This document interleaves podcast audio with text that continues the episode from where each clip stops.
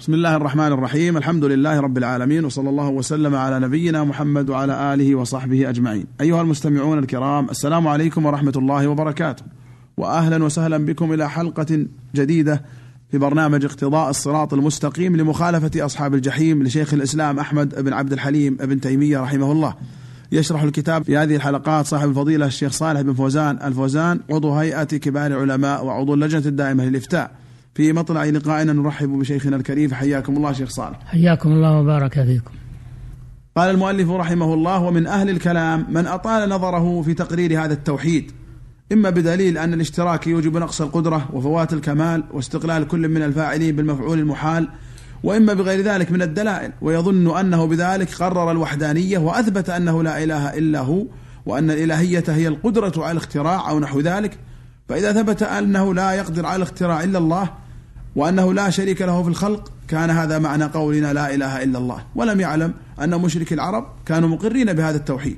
كما قال تعالى ولئن سألتهم من خلق السماوات والأرض وسخر الشمس والقمر ليقولن الله وقال تعالى قل لمن الأرض ومن فيها إن كنتم تعلمون سيقولون لله قل أفلا تذكرون الآيات؟ وقال تعالى وما يؤمن أكثرهم بالله إلا وهم مشركون قال ابن عباس وغيره تسألهم من خلق السماوات والأرض فيقولون الله وهم مع ذلك يعبدون غيره بسم الله الرحمن الرحيم الحمد لله رب العالمين صلى الله وسلم على نبينا محمد وعلى آله وصحبه أجمعين هذه عقيدة الجهمية والمعتزلة والأشاعرة والماتريدية وكل من سار على هذا المسار أنهم يقصرون همهم على توحيد الربوبية ويقررونه ويقيمون الأدلة عليه ويكتبون عقائدهم عليه كما هي كما هو الموجود من عقائدهم التي تدرس الآن في مدارسهم ومعاهدهم عقيدة الأشاعرة وهي إثبات توحيد الربوبية فقط الذي أقر به المشركون من قبل. نعم.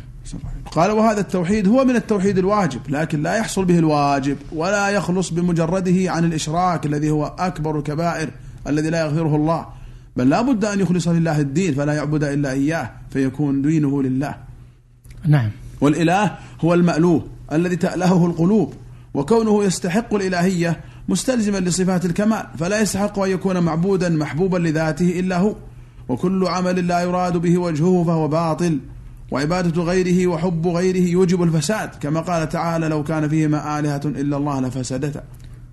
توحيد الربوبية مستلزم لتوحيد الألوهية وتوحيد الألوهية متضمن لتوحيد الربوبية كل منهما مرتبط بالآخر أما أنك تقتصر على توحيد الربوبية فقط فإنك تركت اللازم والمطلوب وهو توحيد الإلهية. نعم. أما إذا أتيت بتوحيد الألوهية فهذا يدخل فيه توحيد الربوبية ويتضمنه. نعم. وقد بسطنا الكلام على هذا في غير هذا الموضع. وبينا أن هذه الآية ليس المقصود بها ما يقوله من يقوله من أهل الكلام من ذكر دليل التمانع الدال على وحدانية الرب تعالى فإن التمانع يمنع وجود المفعول لا يوجب فساده بعد وجوده. وذلك يذكر يذكر في الأسباب والبدايات التي تجري مجرى العلل الفاعلات والثاني يذكر في الحكم والنهايات التي تذكر في العلل التي هي الغايات كما في قوله إياك نعبد وإياك نستعين. فقدم الغاية المقصودة على الوسيلة الموصلة كما قد بسط في غير هذا الموضع. نعم. لو كان فيهما آلهة إلا الله أي في السماوات والأرض ومعنى آلهة يعني من يستحق العبادة. من يستحق العبادة على الوجه الصحيح غير الله لفسدتا فكل ما عبد من دون الله فهو غير مستحق للعبادة وعبادته فاسدة ولذلك تفسد السماوات والأرض بالشرك والعياذ بالله. أما أهل النظر فيقولون لو كان فيهما رب آلهة يعني رب إلا الله وهذا الشيء أقر به المشركون ما يقولون فيهما رب غير الله فهم يعتبرون أن الرب واحد وهو الخالق الرازق المحيي المميت المدبر كما هو لا كما ذكر الله ذلك عنهم في القرآن الكريم. ولئن سألتهم من خلقهم لا يقولون. الله. قل من رب السماوات السبع ورب العرش العظيم؟ سيقولون لله, لله. فهم مقرون بهذا. نعم. ثم إن طائفة ممن تكلم في تحقيق التوحيد على طريق أهل التصوف ظن أن توحيد الربوبية هو الغاية والفناء فيه هو النهاية وأنه إذا شهد ذلك سقط عنه استحسان الحسن واستقباح القبيح. فآل بهم الأمر إلى تعطيل الأمر والنهي والوعد والوعيد. الصوفية يرون أن المقصود هو توحيد الربوبية فإذا الإنسان فإذا الإنسان حقق توحيد الربوبية فإنه حينئذ إذا شهد أن, لا أن أنه لا يدبر ولا يخلق ولا يرزق إلا الله فهذا هو المسلم عندهم ولو لم يعبد الله ولو لم يصلي ولو لم يزكي. هذا دينهم الباطل والعياذ بالله. ولا حرج عليه أن يفعل الفواحش. يستحل المحرمات لأنه مقر بالتوحيد عندهم وهو إثبات الرب نعم ولم يفرقوا بين مشيئته الشاملة لجميع المخلوقات وبين محبته ورضاه المختص بالطاعات وبين كلماته الكونيات التي لا يجاوزها بر ولا فاجر لشمول القدر لكل مخلوق وكلماته الدينيات التي اختص بموافقتها أنبياؤه وأولياؤه. ولذلك يقول إذا خالفت أمره فقد وافقت قدره. فهم يعتبرون أنهم موحدون لأنهم وافقوا القدر. هذا هو التوحيد عندهم. بالله. نعم. فالعبد مع شهوده الربوبية العامة الشاملة للمؤمن والكافر والبر والفاجر عليه أن يشهد ألوهيته التي اختص بها عباده المؤمنين الذين عبدوه وأطاعوا أمره واتبعوا رسله قال تعالى أم نجعل الذين آمنوا وعملوا الصالحات كالمفسدين في الأرض أم نجعل المتقين كالفجار وقال هذا, هذا يرد عليهم لأنهم يقولون إذا أقررت بتوحيد الربوبية وحققته فلا عليك أن تعمل المحرمات وأن تترك الواجبات لأنك وصلت وعرفت. يسمونه العارف. يسمونه العارف. نعم. وقال تعالى أم حسب الذين اجترحوا السيئات أن نجعلهم كالذين آمنوا وعملوا الصالحات سواء محياهم ومماتهم ساء ما يحكمون. فالله فرق بين المطيع والعاصي فرق بين المؤمن والكافر فرق بين المؤمن والفاسق فرق بين المؤمن والمنافق.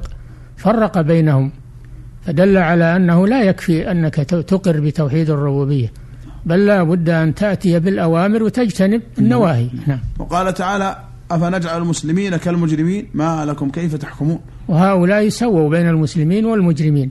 يقولون ما داموا يقرون بتوحيد الربوبية فهم موحدون وهم من أهل الجنة. نعم. ومن لم يفرق بين أولياء الله وأعدائه وبين ما أمر به وأحبه من الإيمان والأعمال الصالحة وما كرهه ونهى عنه وأبغضه من الكفر والفسوق والعصيان مع شمول قدرته ومشيئته وخلقه لكل شيء وإلا وقع في دين المشركين الذين قالوا لو شاء الله ما أشركنا ولا آباؤنا ولا حرمنا من شيء.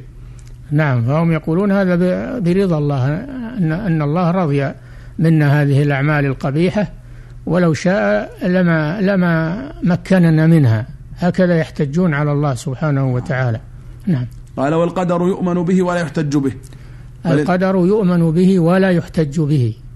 يؤمن به ويثبت لله عز وجل في حكمه وأسراره ولكن لا يحتج به الإنسان على المعاصي وعلى المخالفات بل يترك المعاصي والمخالفات ولا يقول إن الله قدرها علي لو شاء الله ما أشركنا بل يقول أنا الذي فعلت هذا وأتوب إلى الله وأستغفره نعم بل العبد مأمور أن يرجع إلى القدر عند المصائب ويستغفر الله عند الذنوب والمعايب.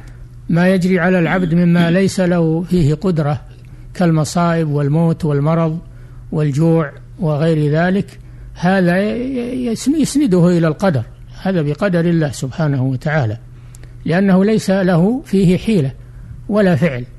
أما ما يفعله باختياره كالكفر والإيمان والمعصية والطاعة وغير ذلك من الأفعال الاختيارية فهذا لا يحتج عليه بالقدر إذا خالف أمر الله سبحانه وتعالى بل يتوب إلى الله ويستغفر ويعتبر أن هذا من خطئه ومن فعله هو فيتوب إلى الله. كما قال تعالى فاصبر إن وعد الله حق واستغفر لذنبك. اصبر هذا على القدر واستغفر لذنبك ففرق الله بين ما كان من القضاء والقدر هذا يصبر عليه ويؤمن به. وبين ما يكون من العبد وهو الذنب فيطلب الاستغفار. نعم. قال ولهذا حج آدم موسى عليهما السلام. لما لام موسى آدم لأجل المصيبة التي حصلت لهم بأكله من الشجرة فذكر له آدم أن هذا كان مكتوبا قبل أن يخلق فحج آدم موسى. كما قال تعالى ما أصاب موسى عليه السلام قال لآدم لماذا أخرجتنا ونفسك من الجنة؟ يسأله عن المصيبة التي حصلت. فآدم عليه السلام أسند هذا إلى القضاء والقدر وأن هذا شيء مقدر. أن خروجهم من الجنة هذا شيء مقدر. فحج آدم موسى عليه السلام. ولم ولم يحتج آدم على الذنب. ما قال أنا أكلت من الشجرة بسبب القضاء والقدر. بل تاب إلى الله. ربنا ظلمنا أنفسنا وإن لم تغفر لنا وترحمنا لنكونن من الخاسرين. نعم. كما قال تعالى ما أصاب من مصيبة في الأرض ولا في أنفسكم إلا في كتاب من قبل أن نبرأها. إن ذلك على الله يسير. وقال تعالى ما أصاب من مصيبة إلا بإذن الله ومن يهدي ومن يؤمن بالله يهدي قلبه. قال بعض السلف هو الرجل تصيبه المصيبة فيعلم أنها من عند الله فيرضى ويسلم. هذا على المصائب التي لا حيلة للعبد فيها يرضى بالقضاء والقدر ويصبر على ذلك. نعم. فهذا هو جهة احتجاج آدم بالقدر. نعم. ومعاذ الله أن يحتج آدم أو من هو دونه من المؤمنين على المعاصي بالقدر. فإنه لو ساغ هذا لساغ أن يحتج إبليس ومن اتبعه من الجن والإنس بذلك ويحتج به قوم نوح وعاد وثمود وسائر أهل الكفر والفسوق والعصيان ولم يعاقب أحد وهذا مما يعلم فساده بالاضطرار شرعا وعقلا. نعم.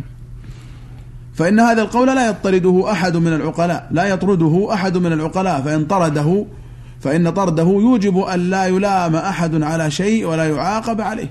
هذا لو ضربه أحد لوجدته يطلب الانتقام والقصاص. ولا يقول هذا قضاء وقدر. أي نعم.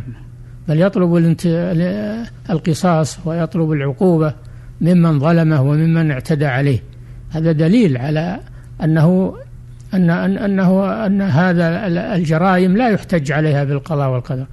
السرقة والقتل وظلم الناس لا يحتج عليها بالقضاء والقدر وإنما تعالج تعالج من قبل بالحدود تعالج بالتعزيرات تعالج بالتأديب لأنها أفعال العباد.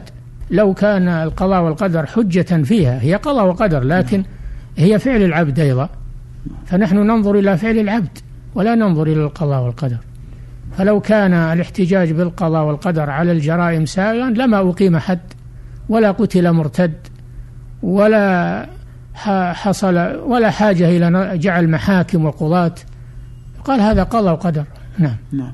قال وهذا المحتج بالقدر لو جنى عليه جان لطالبه. فإن كان القدر حجة للجاني عليه وإلا فليس حجة لا لهذا ولا لهذا. نعم. ولو كان الاحتجاج بالقدر مقبولا لم يمكن للناس أن يعيشوا. إذا كان لكل من اعتدى عليهم أن يحتج بذلك فيقبل عذره ولا يعاقبوه. ولا يمكن اثنان من أهل هذا القول أن يعيشا إذ لكل منهما يقتل الآخر ويفسد جميع أموره محتجا على ذلك بالقدر. رحمه الله نعم. ثم إن أولئك المبتدعين الذين أدخلوا في التوحيد نفي الصفات وهؤلاء الذين أخرجوا عنه متابعة الأمر إذا حققوا القولين أفضى بهم الأمر إلى أن لا يفرقوا بين بين الخالق والمخلوق بل يقولون بوحدة الوجود كما قال أهل الإلحاد القائلين بالوحدة والحلول والاتحاد. يتطور بهم الأمر إلى أن يجعلوا الكون كله هو الله وليس فيه انقسام. نعم. الذين يعظمون الأصنام وعابديها وفرعون وهامان وقومهما ويجعلون وجود خالق الأرض والسماوات هو وجود كل شيء من الموجودات. نعم. ويدعون التوحيد والتحقيق والعرفان وهم من أعظم أهل الشرك والتلبيس والبهتان. عندهم التوحيد أن لا تشهد في الكون آه، انقساما وإنما الكون كله هو الله لا انقسام فيه. فإذا قلت الكون خالق ومخلوق هذا شرك عندهم. نعم. يقول عارفهم السالك في أول أمره يفرق بين الطاعة والمعصية أي نظرا إلى الأمر ثم يرى طاعة بلا معصية أي نظرا إلى القدر ثم لا طاعة ولا معصية أي نظرا إلى أن الوجود واحد ولا يفرقون بين الواحد بالعين والواحد بالنوع فإن الموجودات مشتركة في مسمى الوجود. نعم يتطور بهم الأمر إلى القول بوحدة الوجود. نعم. والوجود ينقسم إلى قائم بنفسه وقائم بغيره وواجب بنفسه وممكن بنفسه كما أن الحيوانات مشتركة في مشتركة في مسمى الحيوان والأناس يشتركون في مسمى الإنسان. مع العلم الضروري بأنه ليس عين وجود هذا الإنسان هو عين هذا الفرس بل ولا عين هذا الحيوان وحيوانيته وإنسانيته. هو عين هذا الحيوان وحيوانيته وإنسانيته ولكن بينهما قدر مشترك تشابه فيه. قد يسمى كليا ومطلقا وقدرا مشتركا ونحو ذلك. وهذا لا يكون في الخارج عن الأذهان كليا عاما مطلقا بل لا يوجد إلا معينا مشخصا. فكل موجود فله ما يخصه من حقيقته مما لا يشركه فيه غيره. بل ليس بين موجودين في الخارج شيء بعينه اشتركا فيه ولكن تشابها. ففي هذا نظير ما في هذا. كما أن هذا نظير هذا وكل منهما متميز بذاته وصفاته عما سواه. فكيف الخالق سبحانه وتعالى؟ هذا كله رد على أهل وحدة الوجود الذين يقولون أن الكون شيء واحد. والكون مختلف ليس شيئا واحدا. مختلف اختلافا كثيرا. وهو أعيان متفرقة مخلوقات كثيرة متنوعة. فهذا في الحقيقة إلغاء للعقول. نعم. قال وهذا كله مبسوط في غير هذا الموضع البسط الذي يليق به. فإنه مقام زلت فيه أقدام وضلت فيه أحلام. والله يهدي من يشاء إلى صراط مستقيم. ومن أحكم الأصلين المتقدمين في الصفات والخلق والأمر فيميز بين المأمور المحبوب المرضي لله وبين غيره مع شمول القدر لهما وأثبت للخالق سبحانه الصفات التي توجب مباينته للمخلوقات وأنه ليس في مخلوقاته شيء من ذاته ولا في ذاته شيء من مخلوقاته أثبت التوحيد الذي بعث الله به رسله وأنزل به كتبه كما نبه على ذلك في سورة الإخلاص قل يا أيها الكافرون وقل هو الله أحد فإن قل هو الله أحد تعدل ثلث القرآن. إذ كان القرآن باعتبار معانيه ثلاثة أثلاث ثلث توحيد وثلث قصص وثلث أمر ونهي لأن القرآن كلام الله والكلام إما إنشاء وإما إخبار والإخبار إما عن الخالق وإما عن المخلوق والإنشاء أمر ونهي وإباحة فقل هو الله أحد فيها ثلث التوحيد الذي هو خبر عن الخالق. وقد قال صلى الله عليه وسلم قل هو الله أحد تعدل ثلث القرآن. فالله سبحانه وتعالى قدر كل شيء قدر الخير وقدر الشر, الشر ولكن ليس في هذا حجة للعبد أنه يقول ما دام أن الله قدر الشر فلا يلام الكافر والعاصي. لأن الله أعطى المخلوق قدرة ومشيئة واختيارا يفعل ما يشاء ويترك ما يشاء باختياره وقدرته. ولذلك الصبي وغير المكلف والمجنون لا يؤاخذ لأنه ليس عنده تفريق بين هذا وهذا. أما العاقل فهو يفرق بين فعله وبين القضاء والقدر. فالقضاء والقدر من شأن الله سبحانه وتعالى. وأما فعله فهو المسؤول عنه وهو الذي يثاب أو يعاقب عليه وهو يترك باختياره ويفعل باختياره. عنده قدرة وعنده مشيئة وعنده إرادة وعنده إمكانية. نعم. أحسن الله عليكم. قال وعدل الشيء بالفتح يكون ما سواه من غير جنسه كما قال تعالى أو عدل ذلك صياما. نعم. وذلك يقتضي أن له من الثواب ما يساوي الثلث في القدر ولا يكون مثله في الصفة كمن معه ألف دينار وآخر معه ما يعدلها من الفضة والنحاس وغيرهما. ولهذا يحتاج إلى سائر القرآن ولا تغني عنه هذه السورة مطلقا كما يحتاج من مع كما يحتاج من معه نوع من المال إلى سائر الأنواع. فيقول هو الله أحد تعد ثلث القرآن لا في القدر وإنما في الفضل في الفضل فقط لا في القدر. ولذلك لا تغني سورة الإخلاص عن القرآن كله وليس فيها بسط وتفصيل للأحكام الشرعية والأوامر والنواهي. نعم. قال إذ, إذ كان العبد محتاجا إلى الأمر والنهي والقصص. نعم. وسورة قل هو الله أحد فيها التوحيد القولي والعملي الذي تدل عليه الأسماء والصفات. ولهذا قال تعالى قل هو الله أحد الله الصمد وقد بسطنا الكلام عليها في غير هذا الموضع. له مؤلف في تفسيرها مؤلف مستقل. نعم. الله. وسورة قل يا أيها الكافرون فيها التوحيد القصدي العملي. كما قال تعالى قل يا أيها الكافرون توحيد الألوهية يعني توحيد الألوهية. نعم. لا أعبد ما ت... قل يا أيها الكافرون لا أعبد ما تعبدون. وبهذا يتميز من يعبد الله ممن يعبد غيره وإن كان كلاهما يقر بأن الله رب كل شيء ويتميز عباد الله المخلصون الذين لم يعبدوا إلا إياه ممن عبد غيره وأشرك به أو نظر إلى القدر الشامل لكل شيء فسوى بين المؤمنين والكفار كما كان يفعل المشركون من العرب. ولهذا قال صلى الله عليه وسلم إنها براءة من الشرك. قل يا أيها الكافرون هذه السورة براءة من الشرك فيها إفراد الله بالعبادة وفيها البراءة من الشرك. فلا يكفي أن الإنسان لا يعبد إلا الله بل لا بد أن يتبرأ من الشرك وأهله وإلا لم يكن مسلما. الذي لا يتبرأ من الشرك وأهله ويقول الناس لهم إرادتهم ولهم ولهم اختياراتهم ولهم ولا نحجر على أحد ولا نبغض أحدا ونحن عندنا المحبة والتسامح هذا كله من الباطل. فالمؤمن يغار على دين الله ويكره الكافر ويكره الكفار ويتبرأ منهم وإلا لم يكن مؤمنا. نعم. قال وسورة الإخلاص قل هو الله أحد فيها إثبات الذات وما لها من الأسماء والصفات الذي يتميز به مثبت الرب الخالق الأحد الصمد من المعطلين له بالحقيقة نفاة الأسماء والصفات المضاهين لفرعون وأمثاله ممن آثر التعطيل والجحود للإله المعبود. فسورة الإخلاص فيها توحيد فيها توحيد. فيها توحيد الربوبية والأسماء والصفات. وأما سورة قل يا أيها الكافرون ففيها توحيد الألوهية توحيد العبادة. وإن كان في الباطن يقر به كما قال تعالى وجحدوا بها واستيقنتها أنفسهم ظلما وعلوا نعم. وقال موسى لقد علمت ما أنزل هؤلاء إلا رب السماوات والأرض بصائر وإني لأظنك يا فرعون مثبورا نعم. والله سبحانه بعث أنبياءه بإثبات مفصل ونفي مجمل. فأثبتوا له الأسماء والصفات ونفوا عنه مماثلة المخلوقات ومن خالفهم من المعطلة المتفلسفة وغيرهم عكسوا القضية فجاءوا بنفي إثبات مفصل مثل الله جل وعلا الله الرحمن الرحيم الخالق الرازق المدبر فيها إثبات مفصل للأسماء والصفات. والصفات وفيها نفي مجمل ليس كمثله شيء وهو السميع البصير ولم يكن له كفوا أحد. نعم هل تعلم له سميع. سمية؟ نفي مجمل وإثبات مفصل. مفصل. نعم. ومن خالفهم من المعطلة والمتفلسفة وغيرهم عكسوا القضية فجاءوا بنفي مفصل وإثبات مجمل. يقولون ليس كذا ليس كذا ليس كذا. لا داخل العالم ولا خارجه ولا فوق ولا تحت ولا يمنع ولا يسرى. هكذا يصفون الله سبحانه وتعالى بنفي مفصل. وأما الإثبات فهو مجمل. يقولون الله موجود يثبتون له الوجود فقط. والوجود المطلق عندهم.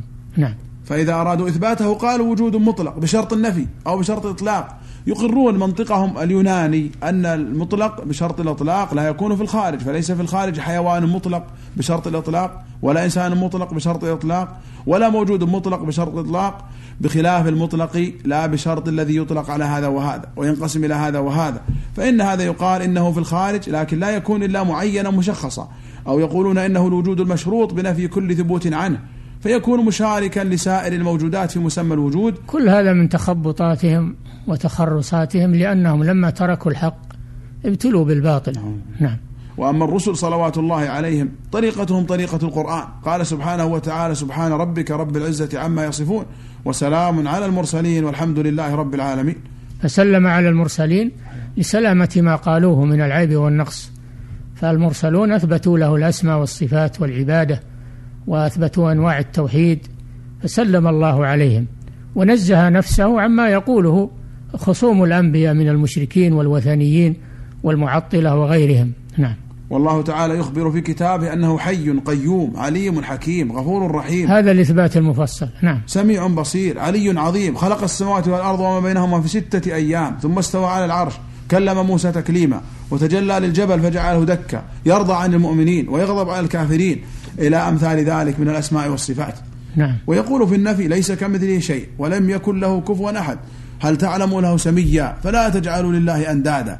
فنفى بذلك أن تكون صفاته كصفات المخلوقين وأنه ليس كمثله شيء لا في نفسه المقدسة المذكورة بأسمائه وصفاته ولا في شيء من صفاته ولا أفعاله. سبحانه وتعالى عما يقولون علوا كبيرا. تسبح له السماوات السبع والأرض ومن فيهن وإن من شيء إلا يسبح بحمده. ولكن لا تفقهون تسبيحهم إنه كان حليما غفورا. فالمخلوق له صفات والله جل وعلا له صفات. مخلوق له سمع والله جل وعلا له سمع. مخلوق له علم والله جل وعلا له علم. الله له وجه والمخلوق له, له وجه. الله له يد والمخلوق له يد كما ثبت ذلك في الأدلة. لكن مع مع نفي التشب التشبيه بين صفات الخالق وصفات المخلوق ليس كمثله شيء لا في ذاته ولا في أسمائه وصفاته. وصفاته سبحانه وتعالى. نعم. فالمؤمن يؤمن بالله وما له من الأسماء الحسنى ويدعوه بها ويجتنب الإلحاد في أسمائه وآياته. كما قال تعالى ولله الأسماء الحسنى فادعوه بها وذروا الذين يلحدون في أسمائه. فأثبت لنفسه الأسماء وأخبر أنها كلها حسنى. كلها تتضمن كلها تتضمن الكمال فلذلك صارت حسنى نعم. وقال تعالى إن الذين يلحدون في آياتنا لا يخفون علينا. والإلحاد في أسمائه وصفاته يكون إما بنفيها وتعطيلها وإما بتحريف معانيها وإما بإطلاقها على المخلوقات. نعم.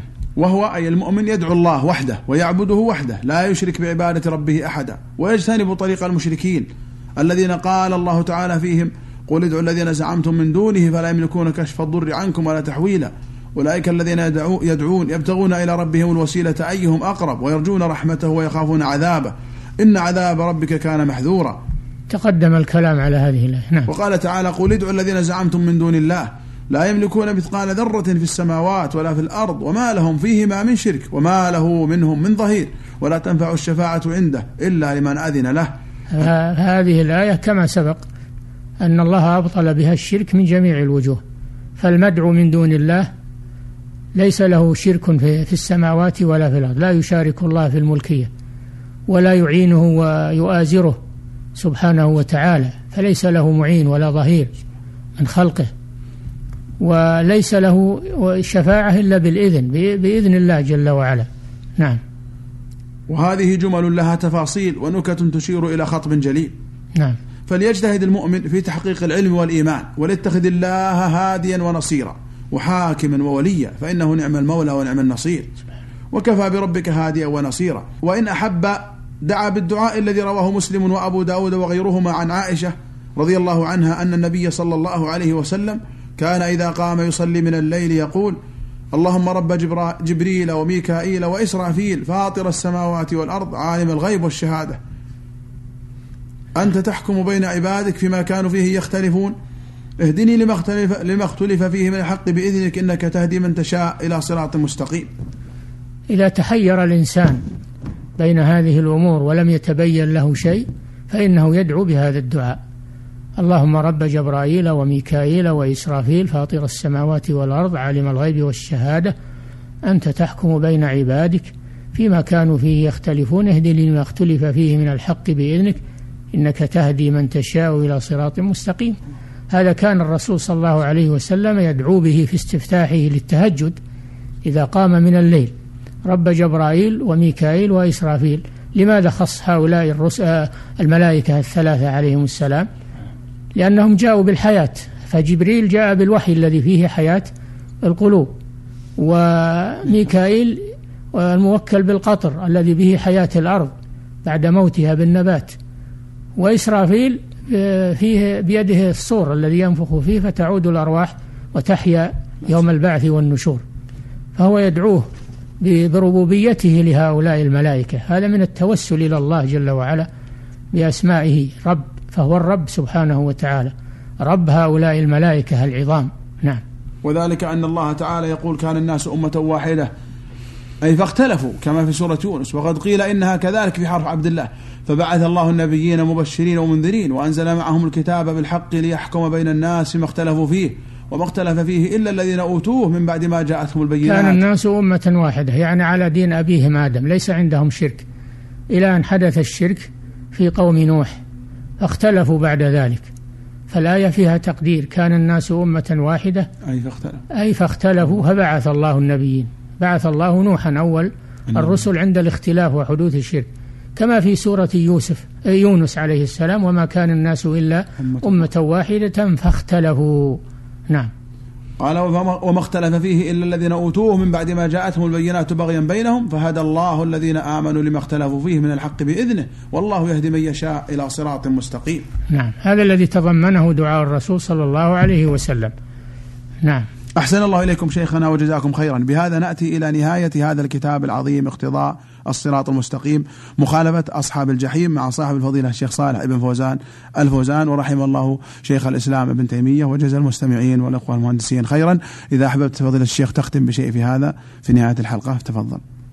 نسأل الله سبحانه وتعالى أن يرزقنا وإخواننا المستمعين العلم النافع والعمل الصالح وأوصيهم بالعناية بكتب هذا الإمام الجليل التي التي تنضح بالعلم.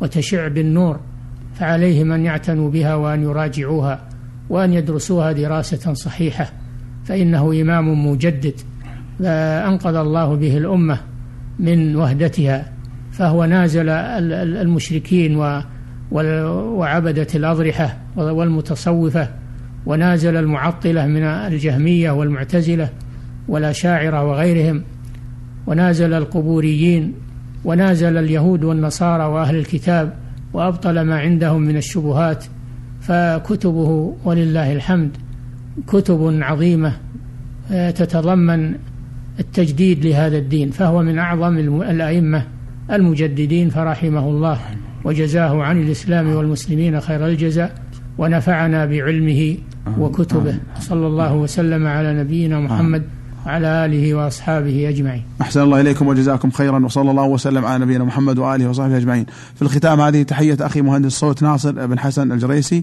وسائر العاملين في إذاعة القرآن الكريم وتحية لكم أخوة المستمعين وأرجو يتجدد لقاء بكم في برامج نافعة أخرى بإذن الله. والسلام عليكم ورحمة الله وبركاته.